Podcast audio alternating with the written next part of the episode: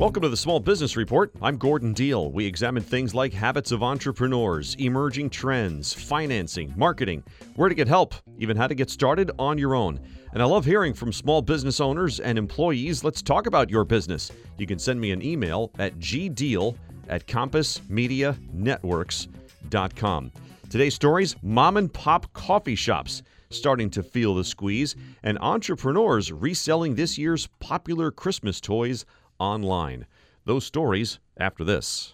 Small business never stops moving, so Dell's U.S.-based small business technology advisors are trained to keep up. Just call 877-BY-DELL to get connected with an advisor who will get to know your business and tailor a solution with Dell PCs powered by Intel Core processors that is right for you, so you can focus on your business and leave the tech questions to Dell. Call 877-BY-DELL to get in touch with a tech advisor today. America's coffee market is getting too crowded. Consumers hankering for caffeine and quality coffee has fueled a big build-out of cafes in the last 5 years, especially in dense urban areas like New York, San Francisco, and Portland, Oregon. But Wall Street Journal reporter Julie Jargon says the boom in coffee shops is starting to hurt business owners. Julie, how so? The number of coffee shops in the U.S. has grown by about 16% in just the last 5 years, and it's created a bit of a problem for both large chains and small chains and independents. Wow. This might be too in the weeds, so just tell me so, but the growth, is it largely coming from these independent mom and pops, or is it from the large chains like a Starbucks or a Dunkin' Donuts? Well, it's coming from both. Starbucks is obviously the big contributor to the overall industry, and they've been opening hundreds of new coffee shops in recent years. Dunkin' Donuts has been expanding into the western United States from the Northeast. And then there's been a proliferation of small mom-and-pop independent coffee shops and some small chains that have been expanding. So it's kind of a combination of growth among all different segments of the coffee industry. And all of the competition is starting to have an effect. And did you say that Dunkin' Donuts is starting to tap the brake a little bit in terms of expansion? Yeah, they have decided to scale back the pace of their new coffee shop openings at a time when they're trying to kind of do a rehaul of their actual coffee shops. They're trying to redesign them to be more convenient to the on-the-go consumer.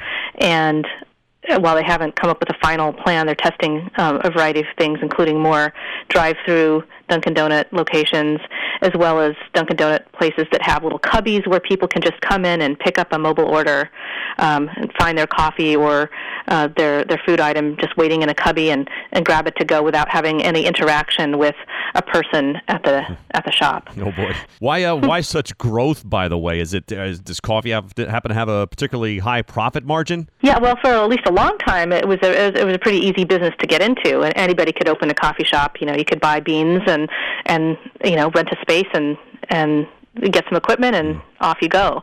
But rent has become really high in a lot of big metropolitan markets recently, and the cost of labor has also gone up as cities across the country have instituted minimum wage increases. So while it was once fairly high margin, it's become harder to make a profit in coffee shops these days. Thanks, Julie. Wall Street Journal reporter Julie Jargon. Coming up next, entrepreneurs make a buck reselling hot toys. When a state ranks among the top 10 in the country for major new and expanded facilities, that's pure growth. When it's tops for 3 straight years, that's pure Michigan. Long known as a world leader in the automotive industry, Michigan is also a leader in defense, cybersecurity, mobility, agribusiness, and aerospace. In fact, CNBC rates Michigan among the top 10 states in the country for business. To learn more, visit MichiganBusiness.org, because helping business grow is pure Michigan. If you're toying with the idea of getting a head start on holiday shopping, Moneyish.com says consider stocking up on the season's hottest toys while still on the shelves. Fingerling, these finger-sized plastic monkeys that sit on your fingers and blink and respond to touch, motion, and sound. Yeah, they're the hot item. The market research firm, the NPD Group, says they were among the best-selling toys during the month of September. Created by WowWee, based in Hong Kong, Fingerlings launched in August in retail for as little as $14.99 at stores like Walmart, Best Buy, and Toys R Us, but due to their seasonably high demand, they are being sold by entrepreneurs on third-party sites like Trendly for up to $180. Last year's hot toy, the Hatchimals, remember those, retailed for $60 but were found online for $1,000. Reminder, by the way, the Small Business Report is found on our website, which is ThisMorningWithGordonDeal.com. That's also where you can hear our daily news program called This Morning, America's First News. Again, if you'd like to share your small business story, I'd like to hear it. Send me an email at gdeal@compassmedianetworks.com. That's gdeal@compassmedianetworks.com. Thanks for listening to the Small Business Report. I'm Gordon Deal.